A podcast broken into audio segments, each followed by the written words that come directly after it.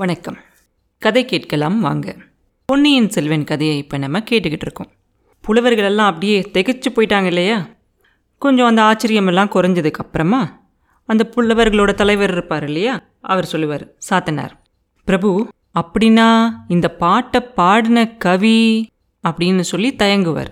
உடனே சுந்தரச்சோழர் சொல்லுவார் உங்கள் முன்னால் கால் சுவாதீனம் இல்லாமல் இப்படி படுத்த படுக்கையாக இருக்கேன்ல? புவி சக்கரவர்த்தி நானே தான் அப்படின்னு சொல்லுவார். உடனே புலவர்கள்லாம் ஆஹா ஓஹோன்னு சொல்லுவாங்க. ஒரு சிலர் அப்படியே கல் மாதிரி சிலையாக இருப்பாங்க. ஒரு ஒருத்தர் ஒரு ஒரு மாதிரி அதை வெளிப்படுத்துவாங்க. அப்போ சுந்தரச்சோழர் மறுபடியும் சொல்ல ஆரம்பிக்கிறார். புலவர் பெருமக்களே ஒரு சமயம் பழையாறையில் இருக்கும்போது உங்களை மாதிரி நிறைய புலவர்கள் என்னை பார்க்க வந்திருந்தாங்க. அவங்க எல்லாம் ஒரு வட்டமாக உட்காந்து நிறையா பாடல்கள் எல்லாம் பாடினாங்க. சோழ நாட்டை பற்றி நிறையா புகழ்ந்து பாடினாங்க. அப்படி இந்த பாடல்கள் எல்லாம் நான் கேட்டுக்கிட்டு இருக்கும்போது என் பக்கத்தில் குந்தவை பிராட்டியும் உட்கார்ந்துருந்தா. புலவர்களுக்கெல்லாம் பரிசலெல்லாம் கொடுத்து அனுப்பிச்சதுக்கு அப்புறமா அந்த அரிசிலங்குமரி வந்து என்கிட்ட அந்த பாட்டை பற்றி எல்லாம் பேசி சந்தோஷப்பட்டுக்கிட்டு இருந்தா. அப்போ நான் குந்தவை கிட்ட இந்த புலவர்களை எல்லாரையும் விட நான் இன்னும் நல்லா பாட்டு எழுதுவேன் தெரியுமா? அப்படின்னு சபதம் போட்டேன். போட்டு இந்த பாட்டை வேடிக்கையாக பாடி காட்டினேன் அவளுக்கு. பாடி காட்டிட்டு எனக்கு பரிசு கொடு அப்படின்னு கேட்டேன். குழந்தைய என் ஏறி உட்காந்துக்கிட்டு இந்தாங்க பரிசு அப்படின்னு என் கண்ணத்தில் ரெண்டு அரை வச்சா. அது நேத்து நடந்த மாதிரி எனக்கு ஞாபகம் இருக்கு. ஆனா இன்னைக்கு எட்டு வருஷத்துக்கு மேல ஆச்சு அப்படின்னு சொல்றாரு. உடனே விந்தை விந்தை ஆஹா அற்புதம் அற்புதம் அப்படின்னு சொல்றாங்க. அங்க இருக்க புலவர்கள் எல்லாம்.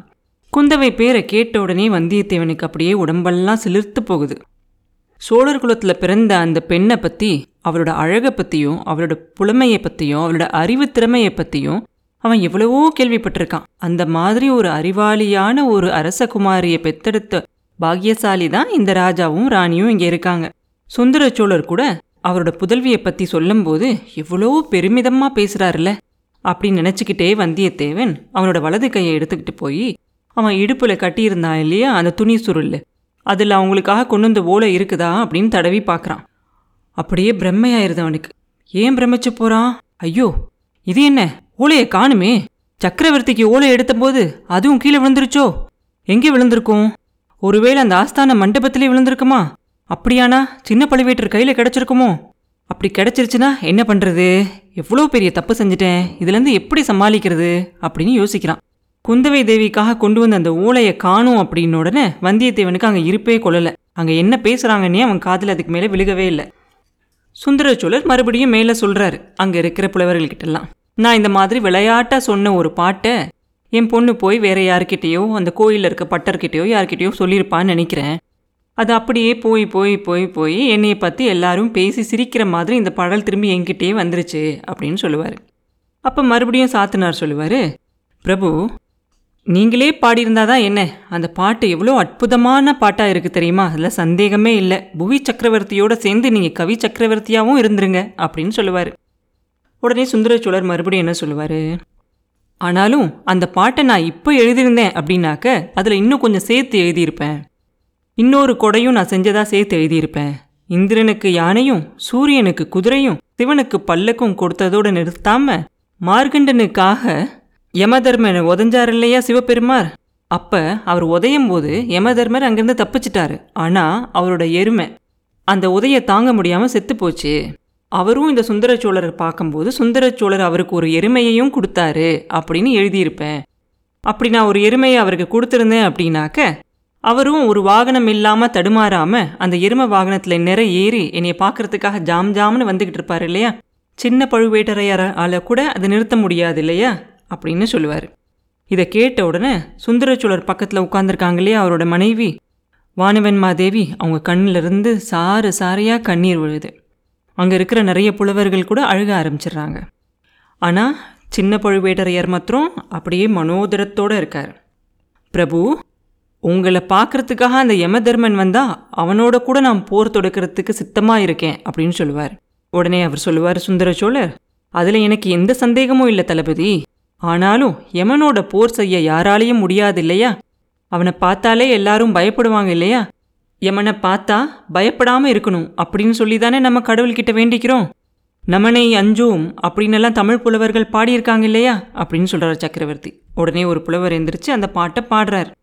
அந்த பாட்டை பாடின உடனே சக்கரவர்த்தி சொல்கிறாரு ஆஹா இறைவனை பற்றி பாடும்போது அது எவ்வளோ அருமையாக இருக்குது இனிமேல் என்னை பற்றியோ சோழ நாட்டை பற்றியோ நிறைய பாடல்கள் எழுதாமல் சுந்தரமூர்த்திகளும் அப்பரும் சுந்தரரும் இந்த மாதிரி ஆயிரக்கணக்கான பாடல்களை பாடியிருக்காங்க. அந்த மாதிரி பக்திமயமான பாடல்கள் எல்லாம் ஒன்று திரட்டி அதை பற்றி பாடுங்க அப்படின்னு சொல்லுவார். சரி அரசே இப்போவே நீங்கள் சொன்னதை செஞ்சு அந்த பாடல்கள் எல்லாம் ஒன்றா சேர்க்க ஆரம்பிக்கிறோம் அப்படின்னு சொல்லுவாங்க. அப்போ மறுபடியும் சுந்தர சோழர் சொல்லுவார் என்னோட ஆயுள் காலத்தில் அது நடக்க முடியாது அப்படின்னு சொல்லிக்கிட்டே அவர் மனசு எங்கேயோ போயிடும் அதுக்கப்புறம் எதுவுமே பேசாமல் அமைதியாயிருவார். அப்போ அந்த வைத்தியர் போய் சின்ன பழுவேட்டரையர் காதில் ஏதோ சொல்கிறார் அவர் சொன்ன உடனே அவரும் என்ன பண்ணுறாரு சின்ன பழுவேட்டரையர்? பிரபு சங்கப்பாடல் ஒன்று கேட்கணும்னு சொன்னீங்க இல்லையா? அதுக்காக தானே இவங்களை நான் கூட்டிகிட்டு வந்தேன். அது ஒன்று மட்டும் பாடிட்டு இவங்கெல்லாம் போகலாம்ல? அப்படின்னு கேட்பார். ஆமாம் ஆமாம் சரி சரி. அந்த ஒரு பாட்டை மாத்திரம் இவங்க பாடிட்டு போகட்டும் அப்படின்னு சொல்லிடுவார் அரசர். உடனே ஒரு புலவர் எந்திரிச்சு ஒரு பாட்டை பாடுறாரு. யாரை பற்றி பாடுறாரு? ரொம்ப பிரபலமான சோழ மன்னர் அதாவது கரிகால் பெருவளத்தார். அவர் வந்து இமயமலையில் போய் புலிக்கொடியை பொறித்த மாவீரர். அவரோட காலத்தில் எல்லா நாடுகளில் இருந்தும் சோழ நாட்டுக்கு என்னெல்லாம் ஏற்றுமதி பண்ணி கொண்டுகிட்டு வந்தாங்க அப்படிங்கிறத பற்றி ஒரு பாட்டு பாடுவார். அந்த பாட்டு பாடும்போதே அரசர் நிறுத்திட்டு நடுவில் சொல்லுவார் தளபதி என்னோட முன்னோர்கள் காலத்தில் ஈழ நாட்டிலிருந்து தமிழகத்துக்கு உணவுப் பொருள் வந்திருந்துச்சு. அதை சொல்கிறதுக்காக தானே இவங்களெல்லாம் இங்கே கூட்டிகிட்டு வந்து இந்த பாட்டை பாட சொன்னீங்க? நான் தெரிஞ்சுக்கிட்டேன். இவங்களெல்லாம் நீங்கள் பரிசு கொடுத்து போக சொல்லலாம் அப்படின்னு சொல்லிடுவார். உடனே புலவர்களையும் அங்கேருந்து போக சொல்லிடுவாங்க. எல்லாரும் எந்திரிச்சு மறுபடியும் வாழ்க வாழ்க கோஷம்லாம் எழுப்பிட்டு அங்கேருந்து கிளம்பி எந்திரிச்சு போக போவாங்க. அப்போ குந்தவைக்காக கொண்டு வந்த ஓலையை காணாத மனக்கலக்கத்தில் இருக்கால நம்ம வல்லவரையன். அவனும் அந்த புலவர்களோட புலவர்களாக சேர்ந்து கூட்டத்தோட கூட்டமாக எந்திரிச்சு வெளியில் போயிடலாம் அப்படின்னு சொல்லி அவங்களுக்கு நடுவில் நடந்து போகிறான் ஆனால் அவனோட எண்ணம் நிறைவேறலை. அந்த வாசப்படி கிட்ட போகிறான் அப்போ அவனோட கையோட மணிக்கட்டை ஒரு இரும்பு பிடி மாதிரி ஒரு கை வந்து பிடிக்குது. அவன் பயங்கரமான பலசாலி தான் ஆனாலும் அந்த வஜ்ர பிடியிலோட வேகம் அவனோட உச்சந்தலையிலேருந்து உள்ளங்கால் வரைக்கும் ஒரு குலுக்கு குலுக்குது அவனை. எதுவுமே செய்ய முடியாமல் செயலிலேருந்து ஒரு நிமிஷம் நிற்கிறான் இந்த மாதிரி நம்ம கையை யார் பிடிச்சிருக்கா? இந்த இரும்புக்காரன் யாரோடது? அப்படின்னுங்கிறத மேலே நிமிர்ந்து பார்த்து சின்ன பழுவேட்டரையர் அப்படிங்கிறத தெரிஞ்சுக்கிறான். புலவர்கள் எல்லாம் அந்த மண்டபத்திலேருந்து வெளியேறி போயிடுறாங்க. அப்புறம் என்ன நடந்துச்சு? அப்படிங்கிறத அடுத்த பதிவில் பார்ப்போம். மீண்டும் உங்களை அடுத்த பதிவில் சந்திக்கும் வரை உங்களிடமிருந்து விடைபெறுவது உண்ணாமலே பாபு. நன்றி.